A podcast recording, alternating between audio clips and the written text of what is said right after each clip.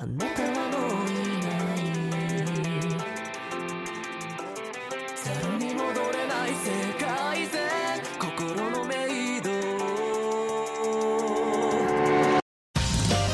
はい、どうも、スワローズキャストです。皆さん優勝おめでとうございます。ということで、今日はですね、なんと、何日だっけ、今日、10月26ですか？なんとです、我がヤクルト、東京ヤクルトスワローズが優勝しましてですね、高津監督、絶対大丈夫ってね、CS も絶対大丈夫って言ってくれましたんでね、もう、これから出てくるメンバーは本当に楽しいんじゃないかと思うんですけれども、違うか、これから出てくるメンバーはね、わ、わた、我がヤクルトスワローズが超カモにしてやったやつが出てきますんでね、ぜひ楽しみにしていただきたいと思うんですが。もう一回やろう。やめなしなし。これなしね。なし。いいですか？あれ？もしもし、聞いてる？どうぞどうぞ。普通にやります。ごめんなさい。ちょっと調子乗ってからややめます、やっぱりね。はい。はい、どうもカープキャストです。えー今日はですね、10月26日の夜に収録しているんですが、まあ、とうとうセ・リーグの優勝チームが決まりまして、まあ、私が密かに応援しているヤクルトスワローズがですね、6年ぶりの優勝をしたということですね。えー今日はですね、僕そ、実はヤクルトがね、優勝するんじゃないかと。あの、まあ、あの、10月の頭ぐらいから思っておりましたんでですね、えーそれを踏まえてのですね、なぜカープは優勝できないのかみたいなね、ことを、をちょっと考えながら、今日は進めていこうかなと。まあ、来年以降どうやってカープ、ヤクルトから、ヤクルトや巨人からね、こう、ペナントを奪還するかということですよね。というわけで、今日のメンバーですが、えーまずはじゃあ、バーバブさん。おトップバッタはいー、こんばんは。いや、優勝でございます。あ、どうぞ。はい。はい。あ、優勝？ありがとうございます。いやね、本当に。もう高、ね、高津はダメだって言った、あそこからの快進撃ですから、僕の知った激励が効きましたね、これは。そうですね、もう、あのね、やっぱりヤクルト別に見習いたいとは全然思わないけど、6位なのに、去年6位なのに1位っていう、この、こういうなんか、1年でキュッと変わるところだけは見習いたいなと思って、今日は、その秘訣をラロッカさんから聞こうかなと思ってます。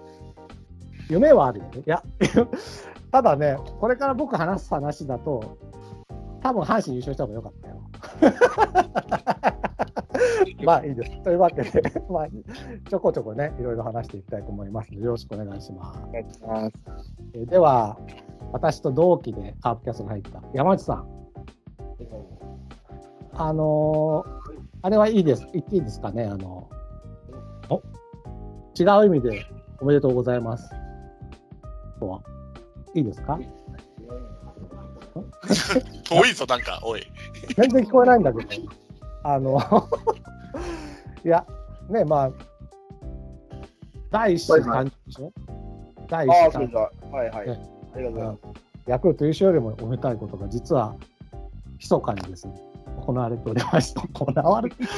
というかね、あ全部密かなんだよ、この人は。急に言うからね、今日収録しませんかって言ったら、子供生まれますって言うからびっくりしましたね。あの、どうですか？あの順調ですか？その後。順調ですよ。あーなんか、夜とか大変だと思いますけどね、しばらく。いや、なんかうちの子意外とあの夜は静かな。ええ山内さんの子なのに？ありがたいな。収録終わると元気になるって山内さんだから、夜が一番 元気なのかなと思ったんですけど、まあ、じゃあ、まあ、こ今後ともね、まあ、その、ご無理のないようにはい、よろしくお願いします。ありがとうございます。はい。はいで、えー最初からカープキャストのメンバーのセブンさん、はい、どうも。どうもどうも。最初からメンバーっておかしくね。いや、だから、順番にこう、入った順にいこうかなと思ったんで、ああ、そう。ときめもうね、言葉が出てこないんですよ、最近。脳が働かなくて。安だからね心。何やってんだよ。まあでもね、ヤクルトの監督の高津さんは私の母校の先輩ですから、おおはい。素直に嬉しいです。そうですか。後輩としては誇りです。ただ何やってんだよ、阪神。まあ、粘ったけどね、後半。もうだってさ確か、にね。先週。の、うん、先週のカープ2連戦で目の前で決められちゃうんじゃないかってハラハラしてたらさ、今度は一番最終戦で決められるんじゃないかってハラハラしてるっていうことだったんで、うん、まあ阪神は頑張りましたよ。そうね。頑張りが足りなかったから優勝が足りなかったんだけどね。僕がね、あの10億円で選んだね、青柳とか秋山が頑張りましたんで、僕は全然問題ない。万年俸上げてやってください、彼らにね。はいついでに藤波にもちょこっとボーナスあげてよって感じなんですけど。まあ、ということで、じゃあよろしくお願いします。お願いします。はい。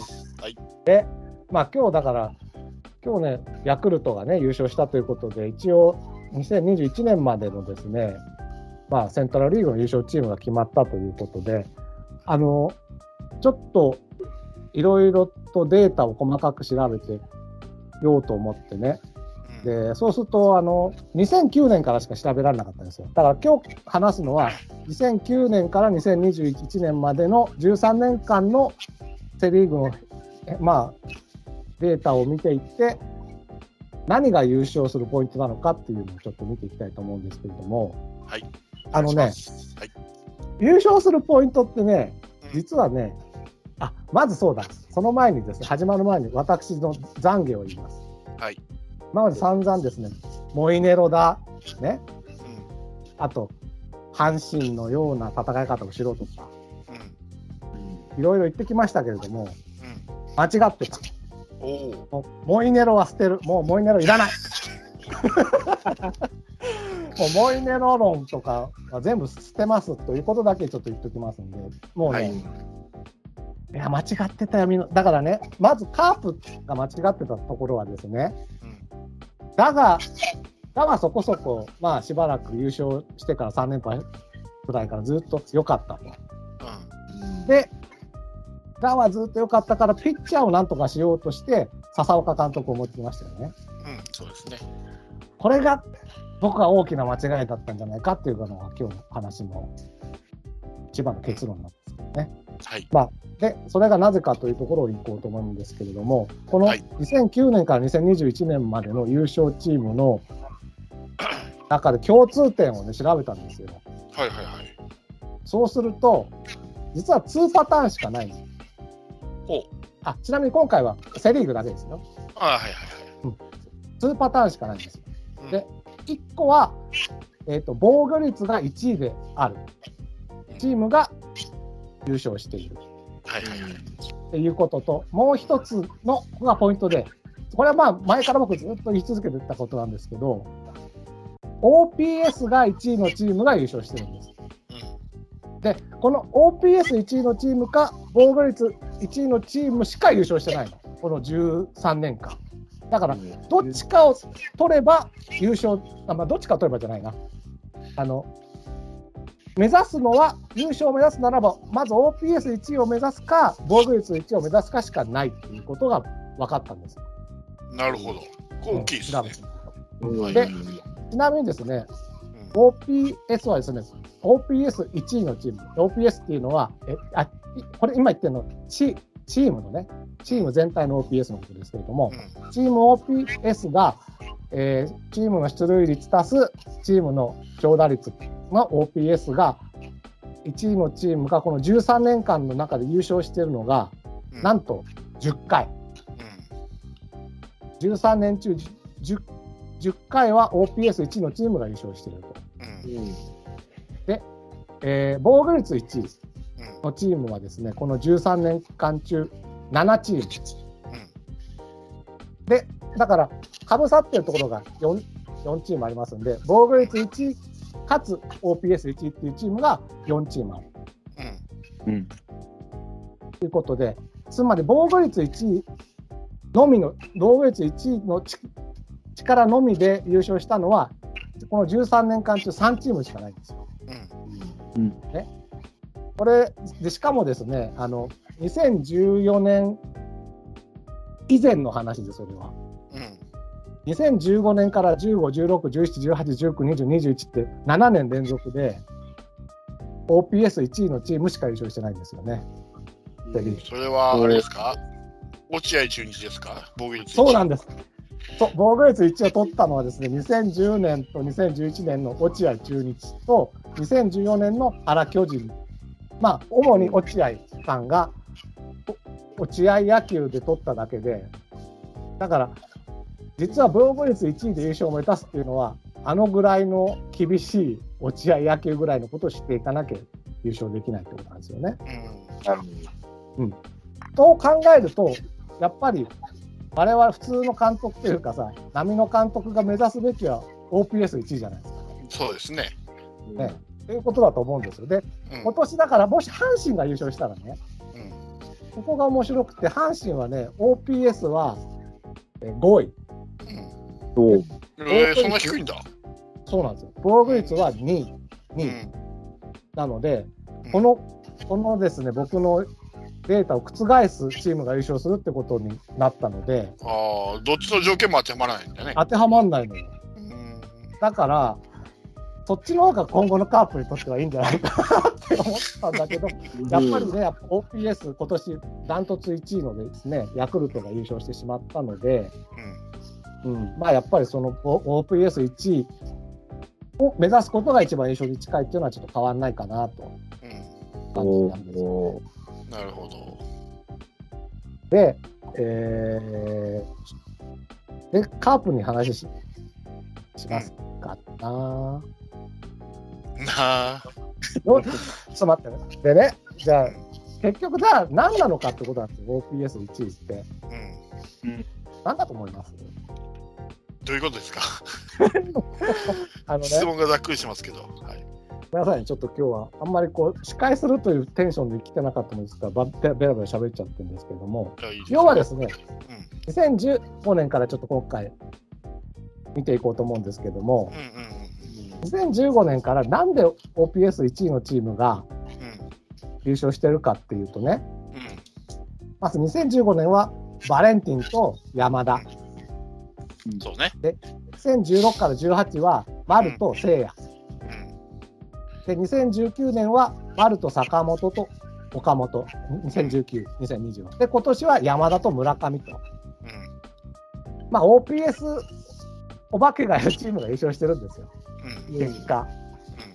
だから近年のこのセ・リーグっていうのはもう OPS お化けをどう作るかっていうことしかないんですよね、とうん。思うんですそこで、だから、もう、僕はこれ先週の段階で収録したかったのは、まだ先週の段階だと、我らカープから鈴木誠也がカープから出るという情報が出てなかったか。ら、あの、まだね、このうんカープに夢があるかなと思ったんだけれども、うん。えー鈴木誠也選手はどうもメジャーに行きそうだと。うん。でちなみに今年の OPS1076 ダントツです。ですね。1位その選手がいなくなるということなので、なくなるかもしれない。かもしれない。だからね、まあ本当に、だから、まず一つは、一つのカープの失敗は、まあ分かってたことだけど、2019年に丸を巨人にやってしまったこと。うん。これで、カープは OPS お化けが聖夜1人になってるから。うん。で、巨人に OPS お化けを3人にしてしまったっていうこと。うん。で、今年21年は、丸と坂本がちょっと OPS 下げてた。うん。お化けじゃ、まあ、超人ではあるけど、お化けではなくなっている。その代わりに、山田と村上がお化けになってしまったので、ヤクルトが優勝したとうん。いうことなので、どうもですかね。だからもう、辛いんですよ。これで聖夜がいなくなったら、もう、カープに優勝の目はないと言ってもいいんじゃないかと。そうですね。っていうのが僕の 今日の結論。プラス、もうピッチャーで、結局ね、いいですか、僕ばっかり喋っちゃって。いいですよ。いいよ、はい。結局ね、あのー OPS1 位になる、あのね、2位じゃダメなんです、これ、うん。実は。2位じゃ最下位になることもある。うん。特に今年の d n a は OPS2 位なのに最下位です。うん。1位になんなきゃダメなの。で、OPS1 位になると、なぜか最下位だったヤクルトのピッチャーも良くなるし、うん。カープだって、うん。薮田だ、うん。岡田だ、うん。野村祐介だっていうのもなぜか良くなるんですよ。で、今年もだから、ヤクルトも OPS1 位じゃなかったら、多分清水昇だっけ、清水翔は、あんなにホールドを、ホールド新記録なんか作ってるような選手になってなかったろうし、うん。だから前、セブンさんが言ってたように、やっぱね、打者が育てる、育てるとか、そその年のピッチャーを良くするんだよね。そうですね。それは間違いないっていうことが、これでは発見したことなんですよ。そうそうそう。僕がいつも言ってるように、初戦野球は点取りゲームですと。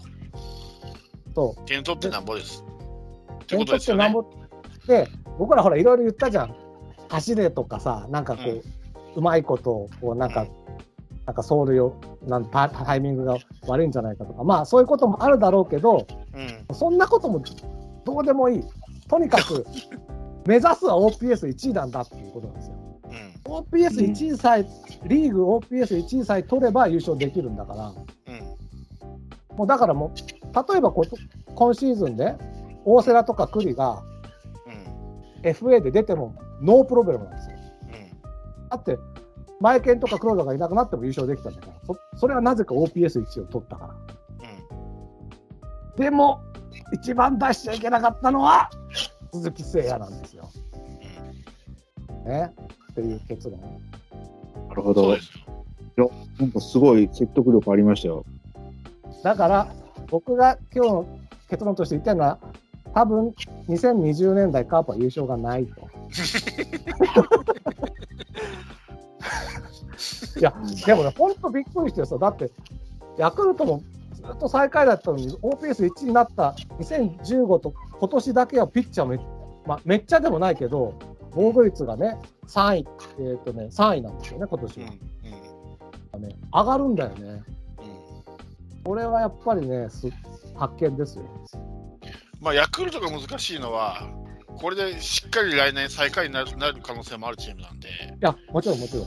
うん、なかなかちょっと難しいんですけど、でも、ヤクルトはず、とはいえ、だはいい、だはいいとは言われてるけど、うん優勝できてない年は OPS の1位は取れてないんですよ。うんなるほどね。本当は広島だったり、巨人だったりになっちゃってるわうんけ。うん、だから OPS ってことは、結局、えー塁に出て長打で返すってことだから、結局得点につながるってことじゃないですか。で、まあ今年ね、カープはチーム打率って言えば、12球団トップの打率ですわ。で、猛打賞の数も回数もトップなんですよね、12球団で。まあ、12球団のトップってことはもちろんセ・リーグでもトップなわけで、でも4位だと。うんだから、うん打率とはないのよ。打率じゃないそうなんですよ。だからいかに点を取るかってことですよね。ね。長打率ってなんか難しいじゃん。急に上げるの。うんと思うんですよね。で、僕やっぱりこう優勝してる26あごめんなさい。2016、17、18と優勝しできなかったその前の14年、15年と、うん。えっと後の19年、20年、21年うん。を見てね、これはあのカープだけの話ですけど、うん。この球団はちょっと別の傾向があるんだけど、カープに限って言うと、うん。優勝できてた年は、フォアボールの数がリーグ1位か2位なんですよ。うん。で、優勝できてない周りの年っていうの2014年は3位、2015年は4位、で、2019年は4位、2010 2020年は4位、で、今年も、今年も4位と。うん1位、2位に行けてないんだよね。で、やっぱり、まあ、大きな丸が抜けたっていうのあるんですけど、一番最盛期がですね、599個フォアボール取ってるんですけど、うん今年はですね、うんまあ、あと3試合残してるとはいえ、えっ、とね、390個、うん100個、100個以上、ん ?390 個、?200 個か。200個少ないですよ。最最盛期より。まあ、優勝してた時に一番少ないのが500個なんで、うんそれと比べても100個少ないと。ああ、丸と康介がいないね。そうなんです。で、ちなみに今年のヤクルトのフォアボール数は502個で、まあ、えっと、ちょうどですね、えー、110ぐらい違うんだよね、広島と。ヤクルトは多く取ってる。やっぱり、OPS のうちの出塁率の上げる要因としてのフォアボールがやっぱり優勝の時と比べると大きく少なくなって。で、今年鈴木誠也がチームで一番取って86個。これを引きますとですね、広島300になってしまいます。フォアボール。まあ、代わりに入る人がいくらか取るから、それは、でも違うのよ。だってさ、丸がいた時599個取ってた、次の年が479になっちゃったわけ。で、これって丸々、丸が取ってた100個分のフォアボールなんですよ。1人抜けた分が本当にこのカープはね、1人分取れなくなるの。だからか、その可能性あるよ。そうね。まあ、ただ、あと、もう一つね、ちょっとごめんなさい、水を差すようですけど、あの、やっぱり優勝する、そのファーボールがたくさん取れる頃のカープって、やっぱりチームとして出来上がってって、で、出す、あの、スタメン張れる野手も、そ、そこそこの、まあ、キャリアっていうか実績もあるあって、多分打席でも落ち着いて入れると思うんですよね。で、今、カープっていうのは全体的に選手が若いとなると、やっぱり振りに行く、当てに行くっていうことになるので、まあ、おのずと打線として完成してない以上は、フォアボールの数は減ると思うんですよ。こう見ていくっていうよりか、やっぱりいい球を振っていく、高級出題じゃないですけど、いい球を振っていくっていうことになってしまうので、どうしてもそのスタメンでずっと生き残ろうとするならば、だから必然的に打線として成熟してない以上は、フォアボールの数が減るのは、そういうことなのかなとは思うんですけどね、僕は。そうそう。で、まあ、だから今年みたいに育成の、まあ来年もそうかもしれないけど、育成の年はいいんですけど、やっぱりこう、近いうち、5年のうちに優勝を目指そうってなると、うん。一番育てなきゃいけないのは、OPS、お化けとまではいかないけど、OPS 超人を5人ぐらいうん。作れば優勝できるっていうことなんですよ。うん。なるほどね。うんで、一つの目標で僕はフォアボールになるんじゃないかなと思ってて、うん。あのーよく僕が今年カープの試合を見見受けると、ノースリーとかね、あだから今だとスリーボールノーストライクとか、うん。スリーボールワンストライクから、フォアボールを取れてるケースがとても少ないんじゃないかなって思ってるの。うん。うん、で、それは多分ね、ここはバッティングカウントだって言われてるんだよね、きっと。だから打ち、打ちに行ってアウトになったり、まあ、運良ければヒットになる。ただそれも単打だみたいな感じで。僕はね、まあ、しばらく来年、再来年ぐらいはね、僕は3-1とか3-0は、バッティングカウントではなく、フォアボールカウントと思って、い今まで打ち損じたり、アウトになってた分の何割かをフォアボールを取るっていうことを、真剣にやっていくのがいいんじゃないかって思うんですけどね。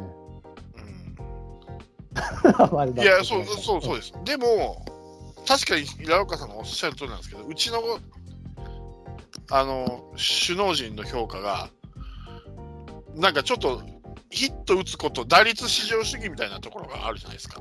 ヒットをよく打ってる、2安打、ヒット、あの、2安打してる選手と、2回フォアボールで出塁している選手って、多分2安打してる選手が多分評価が高いと思うんですよ。よく起用されるっていう。評価が高いってことはよく先発で起用されるってことなんで、その考え方を改めない限り、僕は大きくは変われないんじゃないかと思っていて、そうですよ。うんでね、で、僕のこの指標でやると、うん、文句が出ないんですよ。要は OPS 高い人順に出すぞっていうことになるから。うん、なんか、なんであいつ、ひいきじゃねえのとかさ、うん、そういう話が一切出ない話になると思うんだよね。そのうん。だとしたら一生懸命フォアボール取るじゃん。もしその時調子悪かったらそうなんですよ。そうなんですよ。だけど、そこは評価されないんですよ。調子良かったらもう長打ですよ。うん、ヒヒットは打てないけど、2回塁に出た、あ塁にフォアボール取って出たっていう選手が、多分おそらく評価されてないんですよね、チームの中で。だからこそバットにはどんどんどんどんあ振って当てに行くから、あの出塁率は下がると思うんですよ、打率は上がっても。まあ、一応フォアボールの数見るとね、まあ、鈴木誠也がリーグ2位の86個なんですけど、そこからガーッと下がってね、坂倉が49個でリーグ10位。うん。その後ガーまたガーッと下がって、えっと、菊池涼介が42個で16位。で、またガーッと下がって西川が36個で25位と。で、それ以下はちょっと表記がなかったもんですから、ほんと少ないのよ。もう、4人がなんとか30位以内でギリギリ入ってるみたいな感じだね。なんか本当だから、塁に出てるけど、ヒットが2、3試合出てなかったらスタメン変えられるとか、そんな感じでしょ、今、うちは。そうそう。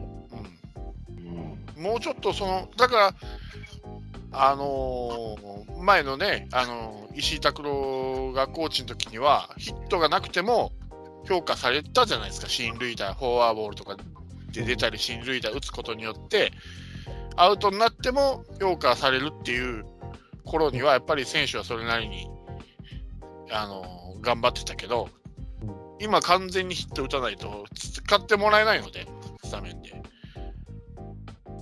打率至上主義になってるので、だから、あの、そう、選手もそういう風な動きになるんじゃないかと思うんですけどね、ファーボールを待てない。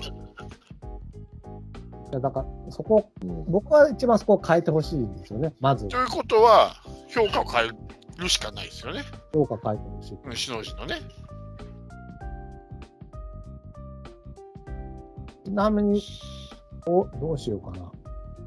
えっ、と、今年のじゃあ OPS の個人成績をね、ちょっと今から言っていこうと思うんですけども、要するに、誰が今年の OPS お化けだったかっていうことなんですが、まず、まあ、1位はだから鈴木誠也の1076と、2位が DNA のオースティン。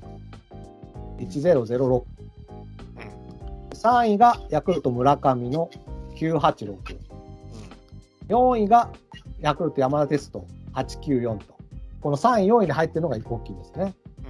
で、5位がなんと DNA 牧。875。まあ5位までいくと、だから DNA2 人、ヤクルト2人になってて、やっぱりヤクルトは OPS1 位。で DNA は OPS2 位なんですけれども、なこの DNA ってさ、ずーっと打つチームだったじゃん。長長打。打ってたけど、なぜか1位になれなかったのは OPS1 位になれなかったからで、それがなぜかって言ったらフォアボールが少ないのよ、毎年毎年。いまあ、それと600点も失点したら、や、だから違うんだ。そこ、そっちを見見ちゃダメなの。見ちゃダメだな。1位になれば、なぜか失点は下がるのよ。魔法のように。それはだから、打って勝つってことは、ピッチャーにも自信がつながるからってことでしょ、相乗効果ってことですよね。ところが DNA は、だがいいから、じゃあピッチャーをよくしようって言って、三浦さんを監督にしちゃったんだ。ここがやっぱり間違っちゃったんで、こういう年最下位になっちゃうんじゃないかと思うんですよね。で、高津さんに関してはね、二軍監督やってたって経験が僕は大きいんじゃないかなと。もうちょっとバランスよく見られたのかなっていうのはあるんですよね。まあ、そうですよね。まあ、今年ね、あの、ヤクルトと優勝争いしてる阪神の矢野さんもね、二軍の監督経験者ですよね、そういう意味では。うん。誰か、だコウさんじゃなくて、やめてくれ、やめてくれ。いやだからコウさんじゃなくて、本当だから、次期監督候補みたいなのを二軍監督にした方がいいかもしれないですよね。そう考えると。カープも。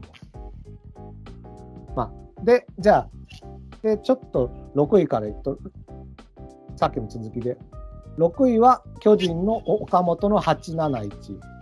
で、丸がね、7位。7位の860と。悪くはないけど、岡本丸が下がっちゃったんですよ。で、もう一人の巨人の坂本はもう11位まで下がってしまったんで、ここがやっぱり巨人が失速した原因ですよね。OPS は稼げなかった、この3人で。でちなみに惜しくも優勝を逃した阪神はですね、うん。えっとね、10 15位あたりにいっぱいいるの。マルテだ、あの近本。なるほどね。うんで、それが800ぐらいなんですよ、大体。うん。うん。800が3、4人固まってるんだけど、うん。これだとね、OPS5 位になっちゃうんだよねっていうう感じ。ん。なるほど。だから800でもダメなんだよね。800っていいけどね、普通に考えたらいいけど、それが3、4人ガーって固まっているのにもかかわらずダメなんですよ。お化けがいない。うんなるほどね。ということで、で、今年のカープを見るとね、まあ、聖夜はいいんだけど、うん8位にき希望のですね、坂倉がいて、うん8位う。んこれが855と。うんまあ、超人クラスですかね。そうですね。以上です。なるほど。来年の4番だな。超人一人しかいなくなっちゃったんだよ。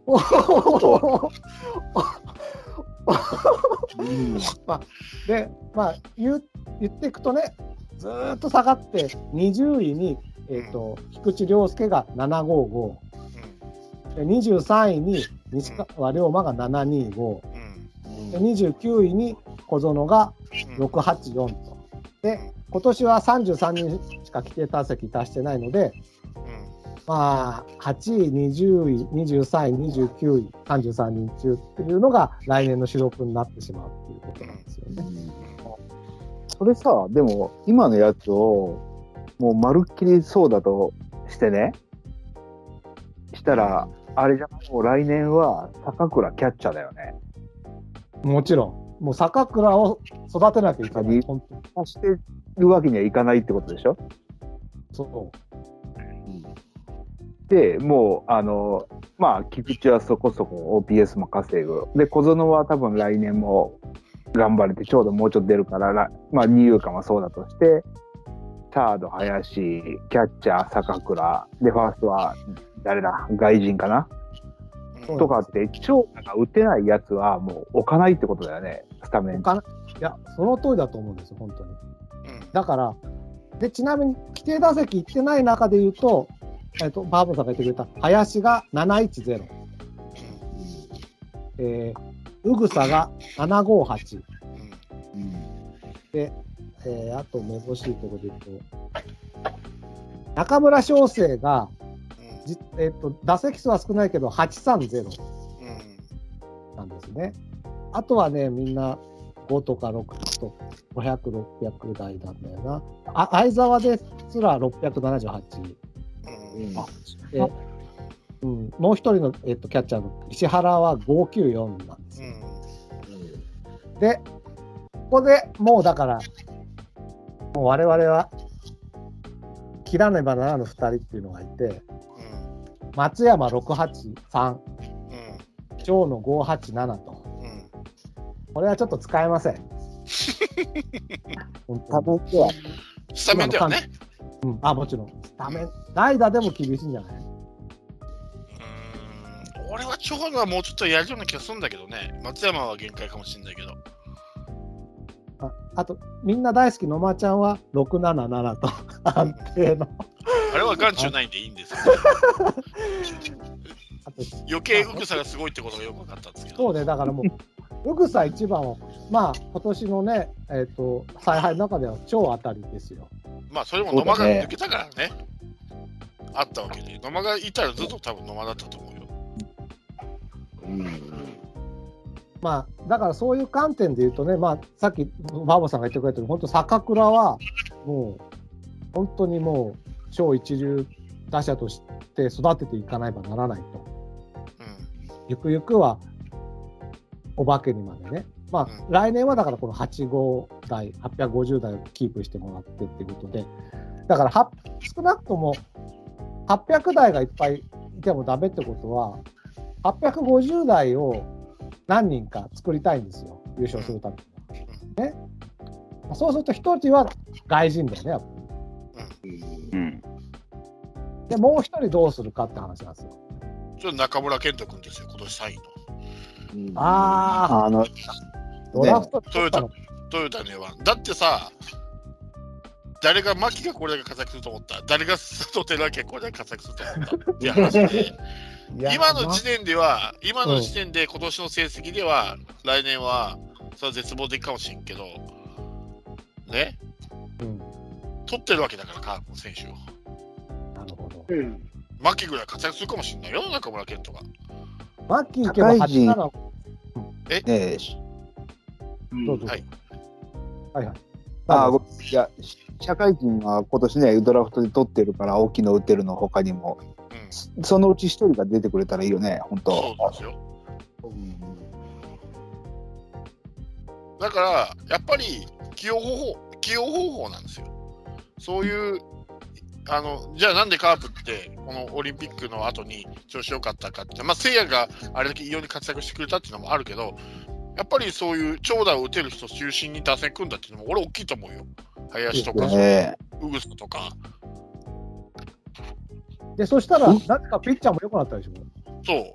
うんだからそうなんだ。それ魔は、法なんだよね。そう。そういうことなんですよ。だからね、ピッチャーをどうしようとかで考える必要がないっていうことが分かったってことなんですよ、本当に。だからそね。そこに変に安倍とか野間とかを入れちゃうからおかしくなるんですよ。そうですね。それは本当そう思う。うん、だから打率至上至上主義じゃないけど、打ってるからじゃあ使うとかうんなっちゃうわけです。そう思ったら来年のスタメンはそこそこ長打打てそうな人が揃えそうだから希望はあるよね。まあ、聖夜がいなくなったとしても。そうなんです。そこをやってくれるかどうかですよね。そうグースさんも1シーズンやったら15本ぐらい打つんじゃないかまあかもわかんないですよね。うぐさが塩見になってほしいんですよね。塩見がね、802なんです。ああ、わかる、わかるわかる。イメージ的にね。明示的に。うん、わかる。わかる今、うぐさは758なんで、うんもうちょい、うんもうちょいアップみたいな。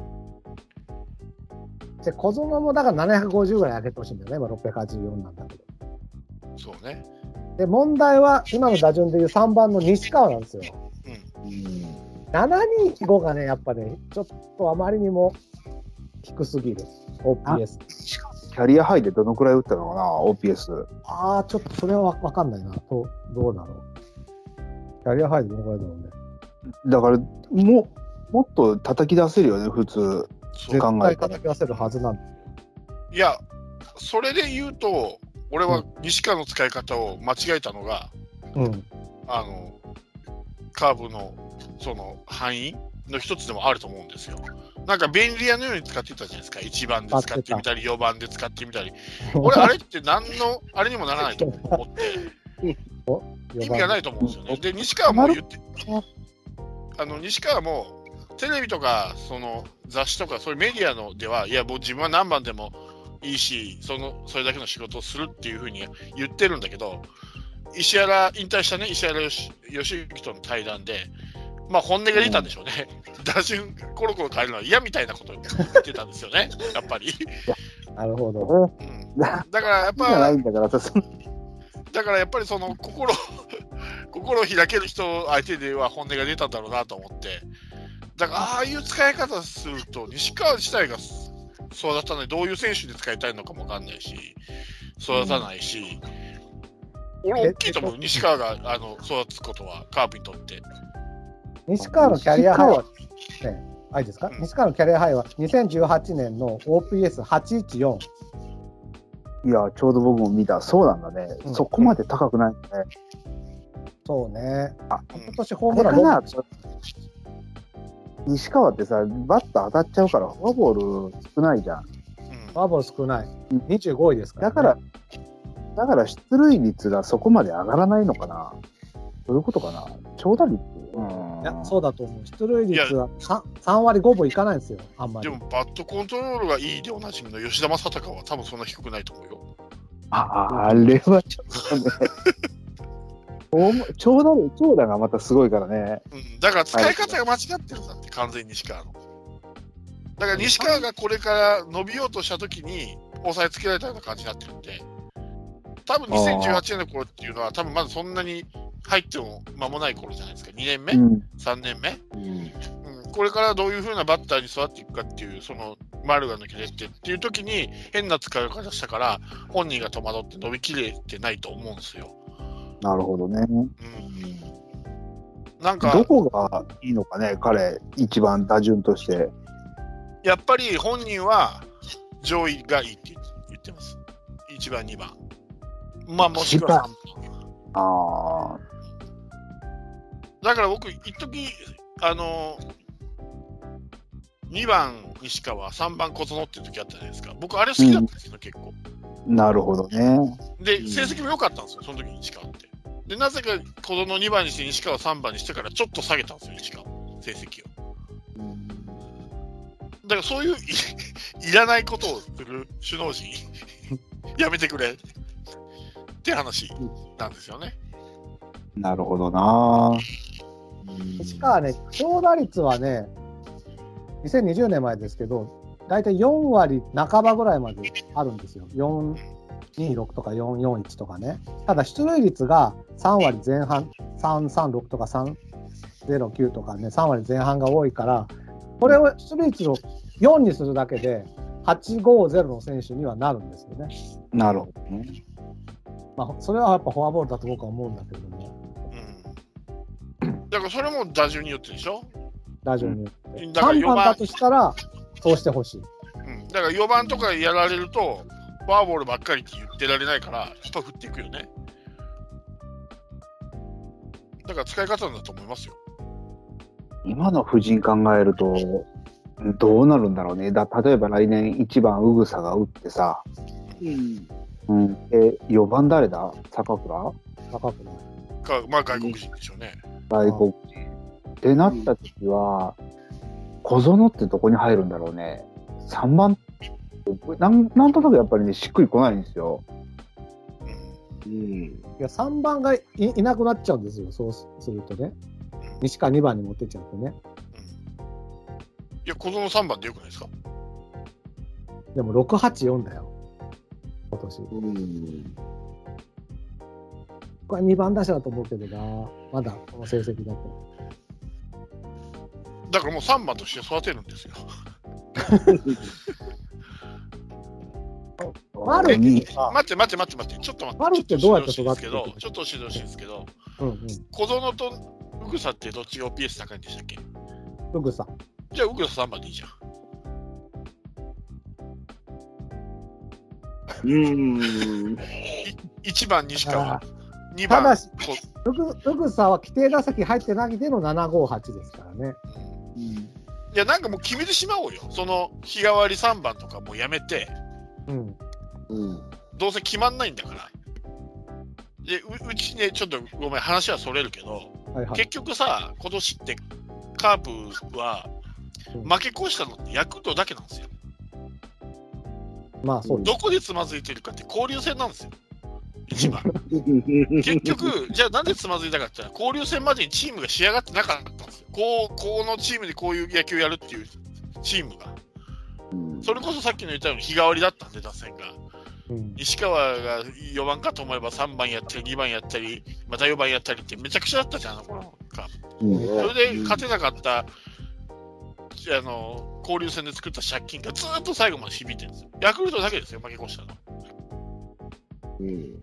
あと、阪神にも巨人にも五分だし、中日 d n a には大きく勝ち越してるんですよ。なのに4位なんですよ。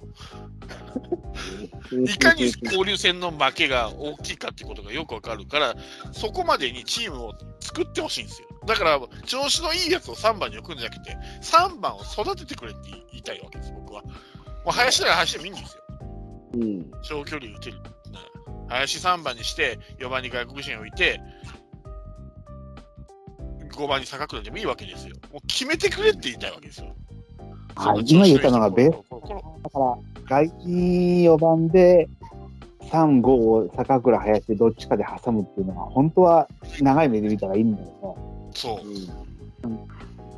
なんかさっき最初言ってたラロッカさんの OPS 理論からいくと、ある程度その、ね、OPS 高い人を中核に置いた方が、そうですね。ね、いいとなると、ただ、だから僕の理論だと、あの、その時に高いやつ、うん高いと見込めるやつを中軸に持ってった方がいいんじゃないかっていう考え方もできちゃうんですよね。だから、もし固めてしまうと、誰誰か3、4人調子悪くなったら、一気にそのチームの OPS が下がっちゃいますよね。いや、そうそうなんですよ。それとね、だから、例えば今、林が7番とか8番打ってるじゃないですか。うん、で、7番、8番で打ってるから、今の成績ってことも考えられるわけですよ。それを急に OPS が高いからって、3番、5番にドーンとはめ込むと、うん調子を落とすわけだから、だから、今、調子いいイコール、3番、5番が合ってるっていうのは、必ずしもイコールじゃないと思うので、例えば、じゃあ、交流戦の直前に明らかに調子の悪い、えー小園がいましたと。うん、それでも三塁のあ3番に置き続けますかっていう話なんです。ああ、そのチームの状態によっては僕は置いた方がいいと思でそうすると、チーム OPS が下がっちゃうんう。うん、じゃない。かなって僕は思っていて、うん、で、それはゆくゆく育ってくれると思う。だからそういう年はもうじゃあ優勝しなくていい育そう成だだからずーっと中途半端に育成してるんですよ、うちのチームって。うん、だからそれ、それはね、確かにあの今年の最初の構想みたいに田中康介があれだけ落ちれば別ですよ、話は。うん、だけど、これから育てようとする選手は、俺、ある程度目つむって使い続けるべきだと思う。あの僕が思ってるのは、うん全員に同じ命題を与えるんですよ。うん OPS を上げろのみ。だからもう坂倉も菊池も西川も小園も林も宇草も相沢もね、松山も長野も。うんで、用意ドンでやらせて、やっぱりし1ヶ月やった中で、そのうちの上位8人をスタメンにゴンって組み込むっていう、あ俺、それでもいいと思いますよ。それもいいと思います。だから、それを交流戦まで決めてくれってことなんですよ。だから、うちのチームは僕が皮肉で言ってるけど、オールスターまでがオープン戦って言ってるそうなんですよ。ずっと決めないでしょ。いつまでたっても。うまいこと、うまいことオープン戦の前、まあだから、決まってはいるんですよ。だから、その、選手として固まらないけれども、チームの方針は決まってるって感じ。うん僕言ってるのは。ただ、中の選手はゴロゴロ変わりますよっていう。だからもうその日替わり打線を勘弁してほしいんですよ、僕は。あとピッチャーの 右右左で打線決めるとか。でもさ、日替わり打線っていうのはさ、あなた何して、あなた何してっていう役割を変えるからですよ。僕は1から8番まで同じことしろって言ってるんですよ。だからそれはか変えなければでできるじゃないですか、それを。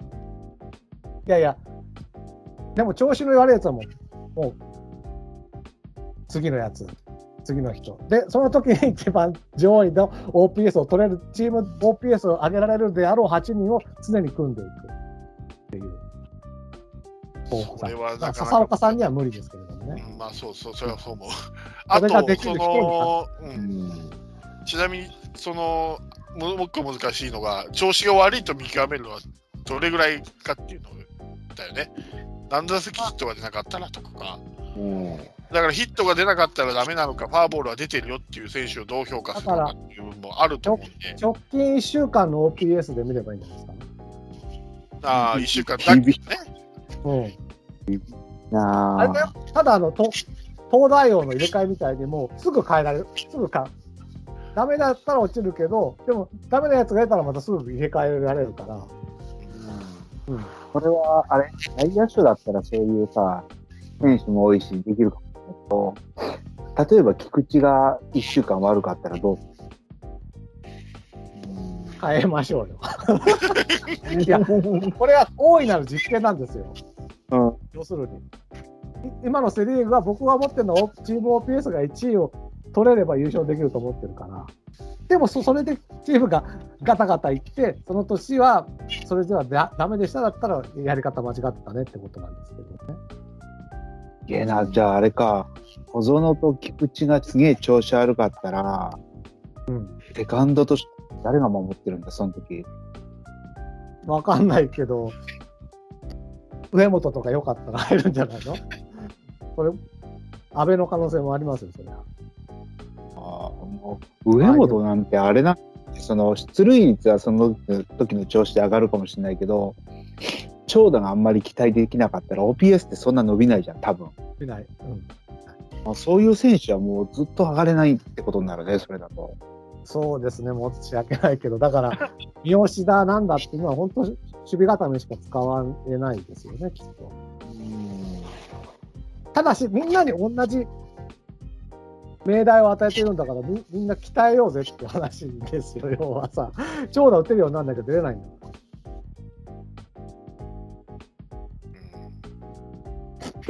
まあ、俺はもうそう僕言ってるのは、すごく極論の話言ってるけれども、まあそうですね。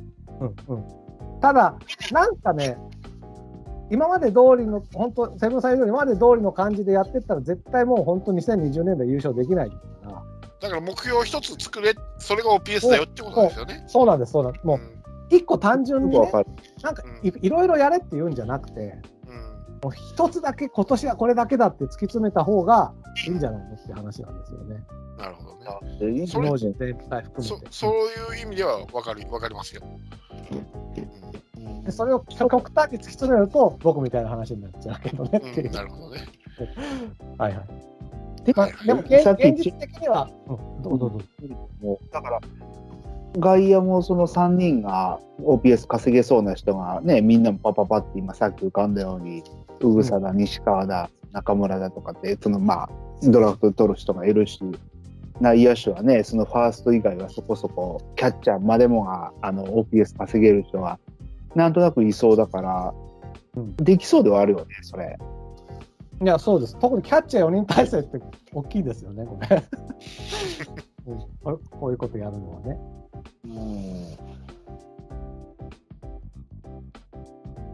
山内さんだってどうどうどうですか、今までの聞いてて。まあでも、その、まあね、強いてもやっぱね、俺やっぱ機動力ですわ。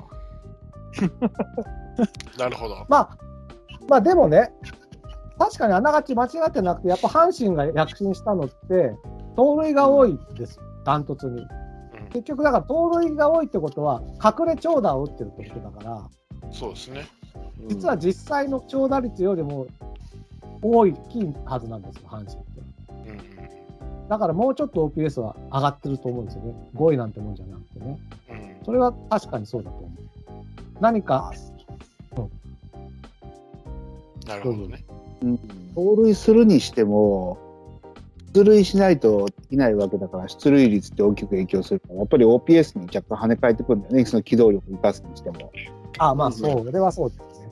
だから、田中康介的なやつがいて、走りまくれば、本当に見た目の OPS よりも、もっと実は大きい OPS を持ってるってことにはなるんでしょうね。だからその、その OPS を上げるためにも、やっぱ機動力なんですよね。うーん。だから、うんとりあえず、あの要はピッチャーや野手にプレッシャーを与えなあかんの。うんうん、ああ、おえためになるほどね。それが、おうんそれをおそれがあるから、おその OPS とかの数字が大きく変わるんです。うんああ。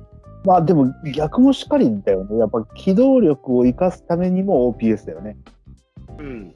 うん。うん、そうです。うんだからえっとね、えっと、まあ、ちょっとさ、ちょっと、ま、前の話に戻るけど、確か山下さんの言ってることはわかるんだけれども、うん機動力とかいろいろ言ったからダメなんじゃないかって話なんです僕は思ってるうんあ機動力をやれ、あと、なんか、フォアボールを取れとか、いろんなことを言うんじゃなくて、OPS を取れって言うと、自然といろんなことができるようになるんじゃないか。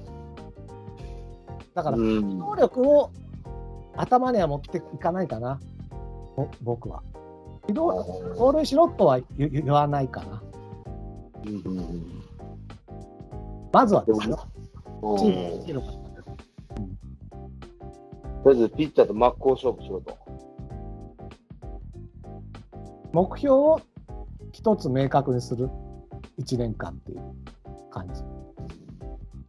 それが OPS ってことですよね。そう。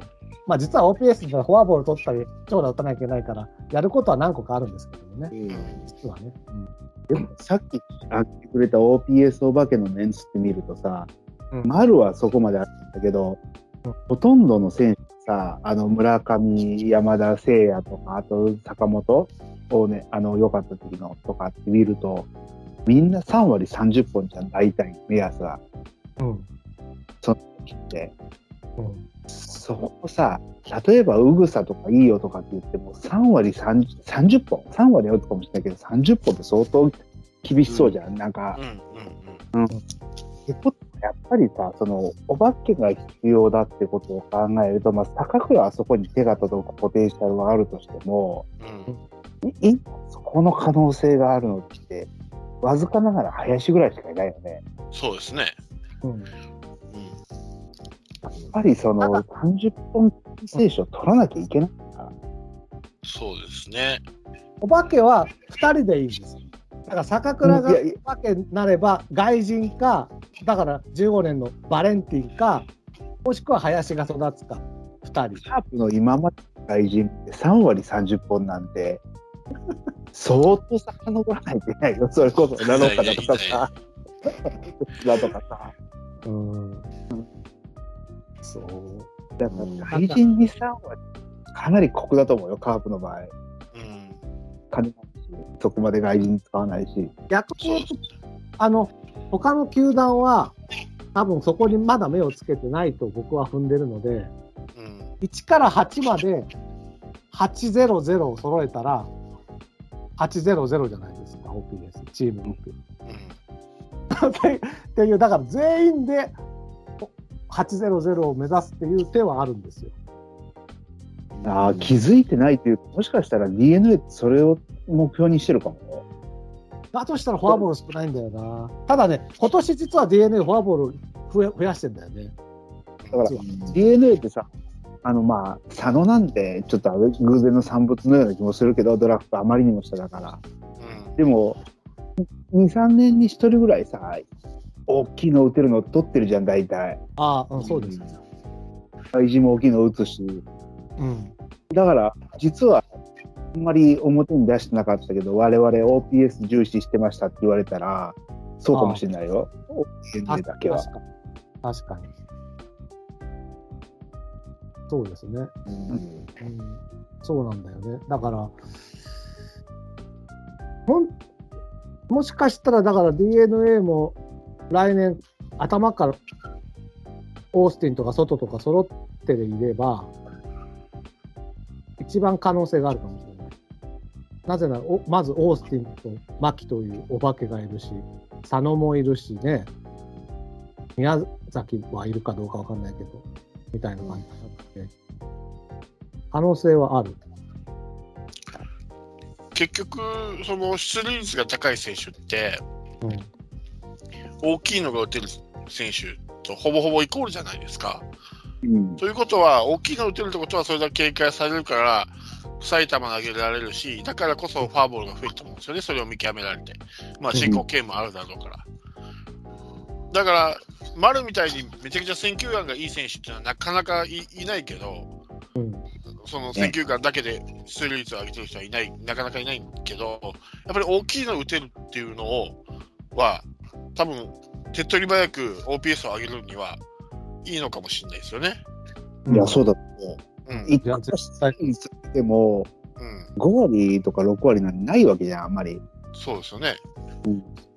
だけど、長打率はね、うん。ぐっと上がるから。そうそうそうそう。だからやっぱり今年のドラフトで大きいの打てるの2人取ったっていうのは、うん。もしかしたらちょっと気づいてるのかもわかんないですよね。まあ、せいやがどうなるかっていうのもあるけど。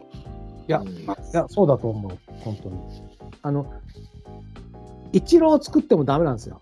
イチローは超人ぐらい、頑張っても超人にしかならないので、うんお化けまでいかないと、イチローって。やっぱり、せいや、村上、なんでね。松井秀喜を作らんと。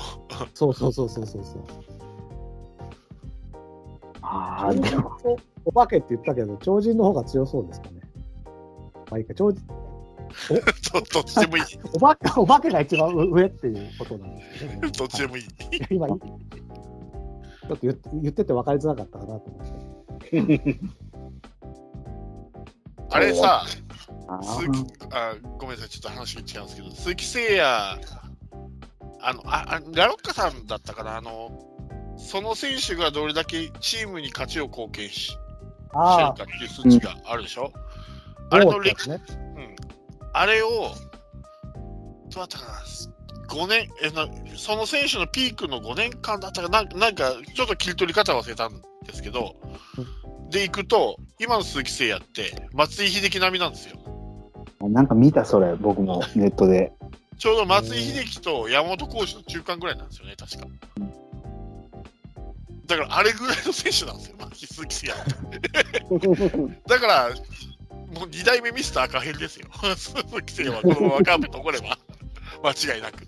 ね。それだけちょっとぶっ飛んだ選手なのに、なんかこう、いまいちだよね、バレカーブっていうローカルチームだからなのかもしれないけど、毎日だし、カープファンもちょっと、ぼ僕もちょっとね、だから、せいや打たねえしとか言っちゃってた時期もあるんで、これは本当申し訳なかった。本当鈴木誠也がい、ほん鈴木誠也がいれば、近いうち優勝できると思いますよ、本当に。いや、俺、来年でも優勝できることはないと思うよ、今年もできたかもしれないしね。だってヤクルトが優勝したら次はうちの年や。うち3連発の年だ、ヤクルトが優勝すると。フしかもラグが4位だしね。しかも4位だし、なんかこう、甲子園で怪しい判定も食らったし、本当にそうですよ。そうそう、フラグは立ったよ。フラグは立ってる。だから鈴木誠也残るかもね、じゃあ。どうだろでう。、誠也、うん。ポスティングですよね、確かう。ん、国内 FA は来年ですし、海外 FA はまだもうちょっと先だから、ポスティングしかないんで、可能性としては。だから、菊池みたいにポスティング折り合わなくてっていう可能性はあるよ。ああ、そうですね。絶対出ていくとは言い切れない。可能性は高いかもしれないけど、相当高いだろうな。菊池とはちょっとね、なんか、うちとはね、だから、やりが感あるもんな。だって菅野だって条件名合わなくて残ったぐらいですから。だね。確かに。球界を代表するピッチャーでも。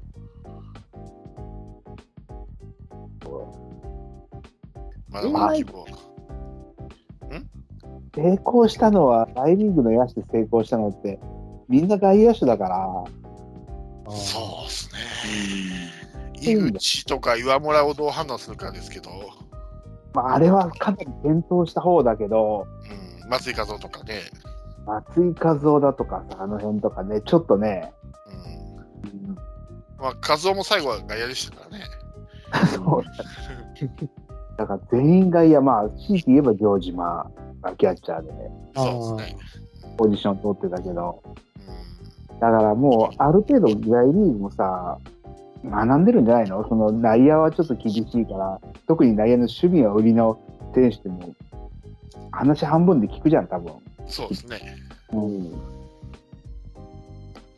だから、外野で大きいの打てるって言ったら、まあ、過去にも何人もいるから、レイヤーは行くと思うね、どう考えても。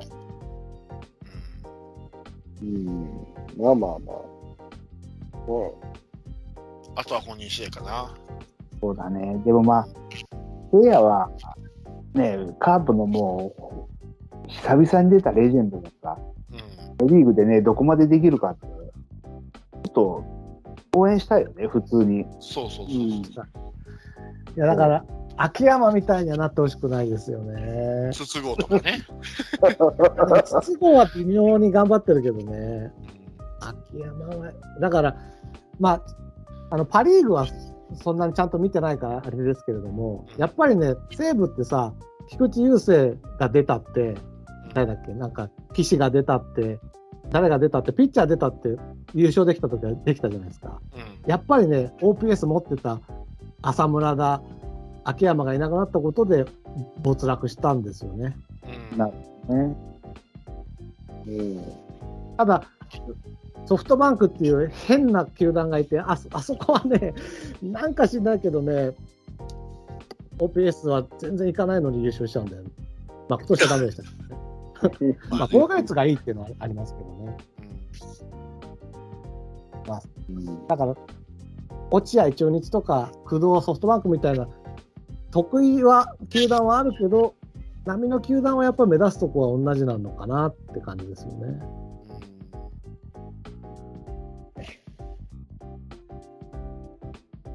なるほどね。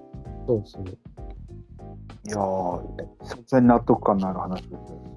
ああ、久しぶり、珍しく、大体、珍しく。納得感ないな。私途中からいつもハテナになることをそうそうそうそうそうそう。着地点がね、いつもね、失敗することが多いんですけどね。いやいや今日は納得感ある。得の、はい。それは良かったです。うん。あこ今の話を聞いちゃうとほん、ますます堂林出番がなくなっちゃうね。どうだよ、手でよ彼は。一応打率を上げればいいんですよ。ただ今年の OPS456 ですけどね。おっと。今年はほら、しょうがないよ。諦めよ まあね、それはしょうがない。う。来年やる、確認だから、彼は。彼の場合長打を打つと打率が反比例して下がっていくイメージがあるから、うん。OPS としてはいつも同じぐらいな感じじゃないのかな。なるほどねそんなことはない差し引きに一緒っていうね。そうそういう勝手なイメージで今喋ってるけど、気がする。まあだ、あとだからカープで期待とすると、正髄ああ、だね。ね超ずいね。大きいのが打てる。だから坂倉がそのキャッチャーとしてデンと座ってやったときに、中村翔成をどうするかだなと。コンバートしかないですよね、デンと座った場合は。やめて、やめて。ちちなみに2軍でもセンターとかやってますね、直近。中村翔成。やめてくれよ。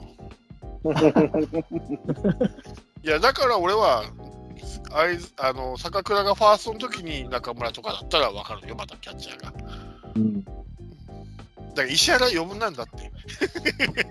まあ、そのうん今の理論で言うと、石原ちょっとつ使えないんですそうよね。だからそういう好き嫌いでさ、首脳陣のやめてくれって話なんだよ。うん。ここまでキャッチャそうーとしてのスキルが高いのかね、石原って。いやとは思わないけどね、俺。うん、いやいやいや、波ですよ、波。だからさ、本当 OPS1 位さえ取れば、キャッチャーとピッチャーの相性なんてへったくれもないんですよ。そうそうそうそうそう。まあまあ、そうだけどさ、石原が重宝されてる理由って、その今ってよりどりどりなわけじゃん、そのベテランの味の相沢がいてさ、うん坂倉がいてさ、うんとかいろいろ、いしね、磯村とかもいたりっていう中で、石原が今のこんだけの中でマスクをかぶってる理由がちょっとわかんないんだよね。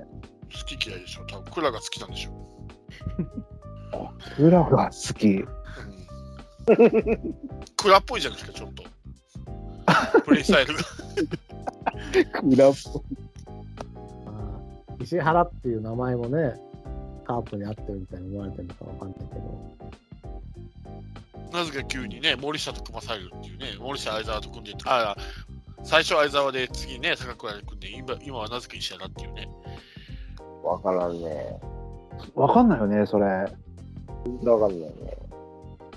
だから、もしね、その、低い打率だったり、OPS、まあ、打率とか OPS でも使うのであれば、甲斐拓也クラスにならなきゃいけないんですよ。守備がってことだよね。そうです、キャッチャーとして。うん。そこまでいけばね、多分みんな認めるだろうけどね。うんまあ、だだからそういうひいきなんじゃないのとか、思われるのであれば、やっぱりちゃんとした基準を作ってや、基準と目標を作る。べきだと思いますけど、うんその方がファンも分かりやすいですしね。うん、そう。思うけどな。うん。だから、はい、この考えで言うと、松山、田中康介、初木あたりはちょっと厳しいですな、来年も。うんそういう選手ばっかり取ってきたしね、カープは。ちょっと反省しなさいっていう。野間もかな。うん、のまんまヒもね。ルキー、ヒルキーが多すぎる、ほんと。いや、トレードま出しゃいいんだよ、野間は。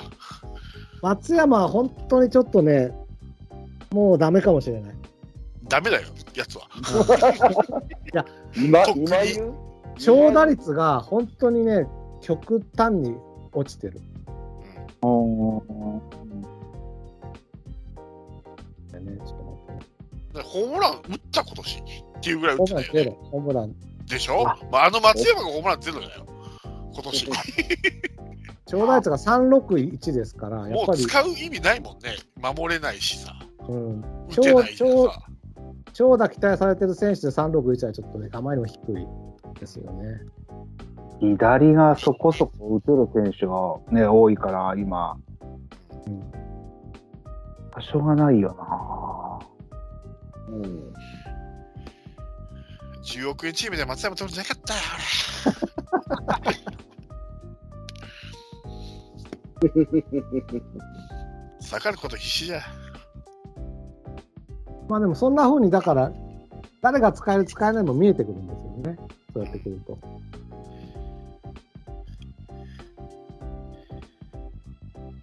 なるほどね。感じですけれど。そういう意味ではあれだね、今年のドラフトは良かったかもしれないね。ある程度大きいの選手がいるみたいだから。うんそうですね。いればいるほどいいみたいなところありますから。そうね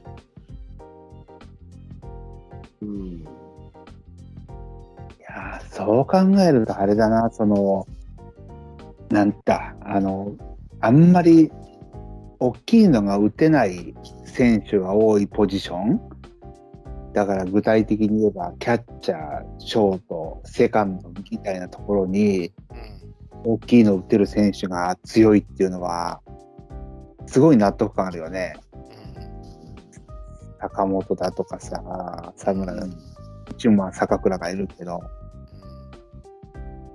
どうしても守備重視にならざるを得ないじゃん、その辺で。そうそうそうそだから、坂倉ファーストってもったいないってことなんですよね。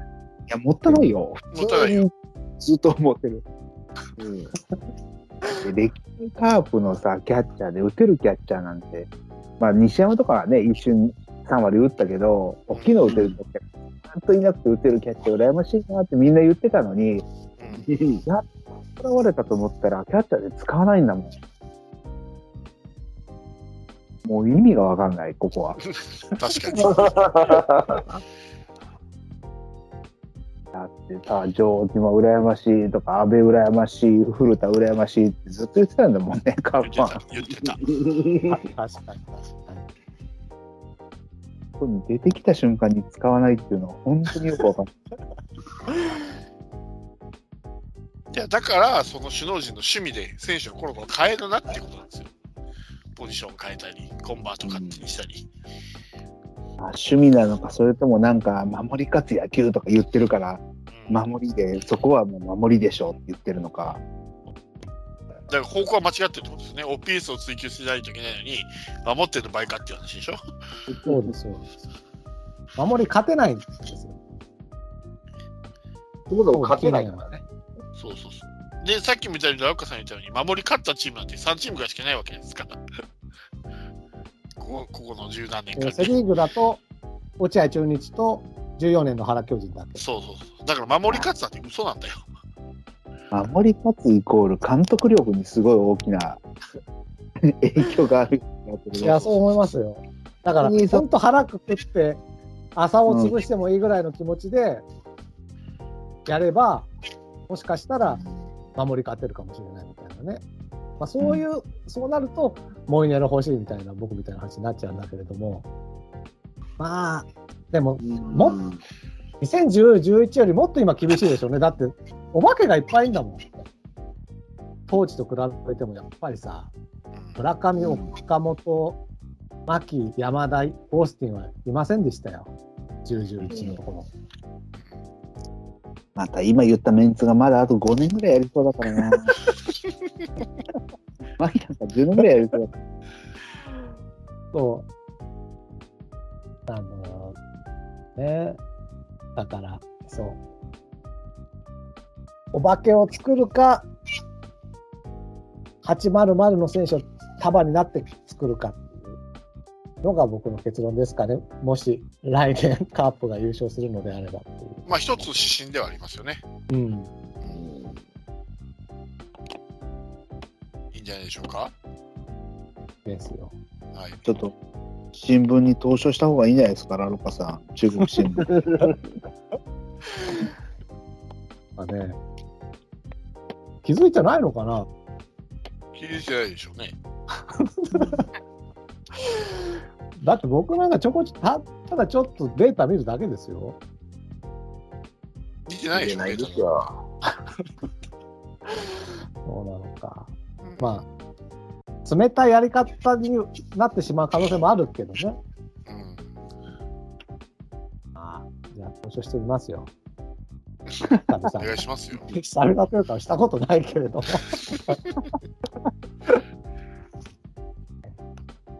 まあでもね、やっぱ今年のヤクルト入賞はやっぱりそういうとこなんだろうな、絶対に。うんあーでもそうだね。あの、OPS1 って狙って取れるもんじゃないけど、うん常にその、可能性がある選手、オーダーを常に組み続けて、ね、うまくいった、ははまった年は、なん5年に1回ぐらいは当てるっていう方針じゃないと、だと思う。えーそうね。25年当てないもんね。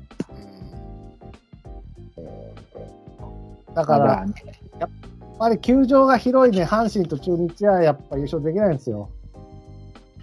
だ中日は 落合さんのやり方じゃなきゃできないっていうのは確かにそうなのかもしれないですよねじ。ゃあ、立浪はダメか。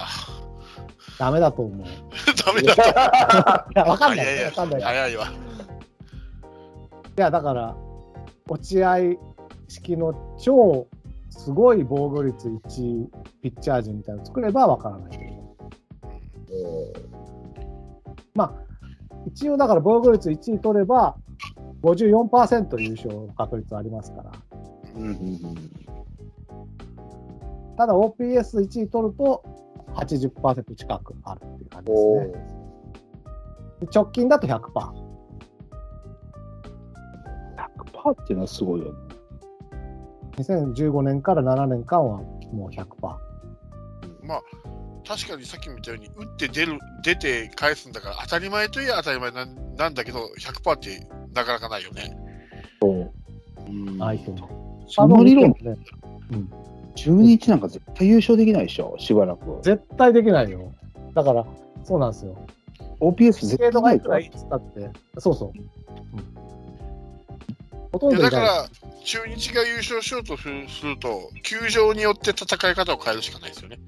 うん名護堂の戦い方と地方球場、例えば東京ドームとか神宮とか狭い球場での戦い方を変えればワンチャンあるよね。うん。OPS が伸びるから。でもメンツがいないよ、長打打てる。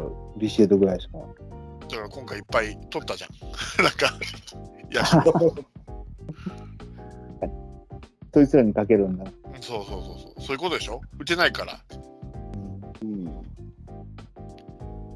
まあ、逆にだから僕は中日は、打は捨ててピッチャーに行くしかないんじゃないかと思うんですけど、今今今の球場だったらね。うんそのでそれが今の現代野球は難しいってことでしょ、やっぱり。いや難しいと思打をう。すごい難しいそれだけ取るってことは。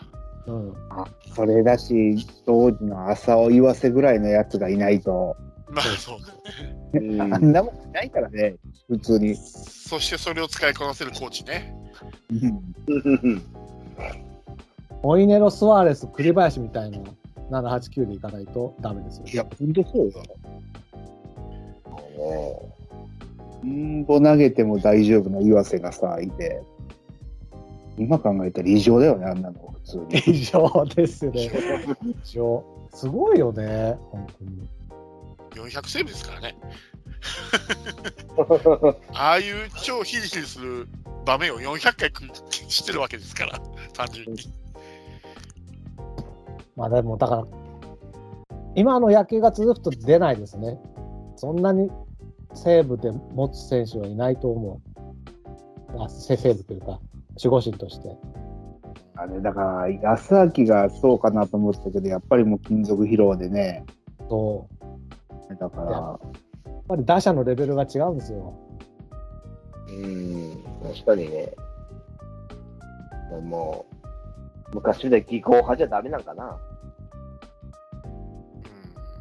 あ技巧派は対策取られたらもう終わりだからね。うん、でも岩瀬って技巧派じゃないですか。やっぱそれを受ける立ってても打てないぐらいの技巧派だったのかな。でしょうね、もう。アンタッチャブルそうそうそな存在だったんでしょうね。どっちなんでしょうね。ゴリ押しでいくかあ、立候派でいくかよね。今、あと、諦めないでしょ、なんかチチームで。昔はなんかもうさ、9回言わせてきたら、全体的に諦めムードが漂ってたじゃない今、そんいくらスワレス出たって、栗林出たって、諦め感は出ないから、なんかね、そこも大きい気がする。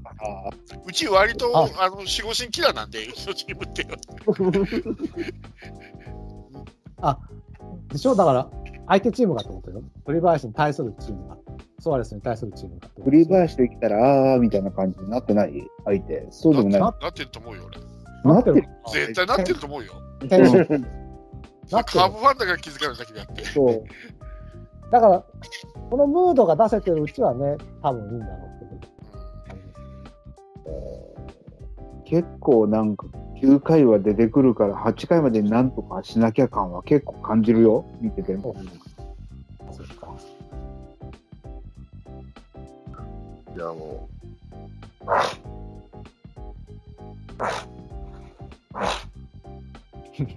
なんか、まじゃあ、まとめましょうか、ラロッカさん。どうまとめますかね？好きなようにまとめてください。いやいやいやいやまあ、そんな感じで。あの、ラロッカさうんラロッカ理論に基づく、来季のスタメンを今、ビシッと言ってよ。あもうだからあいいですね。僕はスタメンは流動的だって言ってる。いや、でも、実況あるわけでしょ？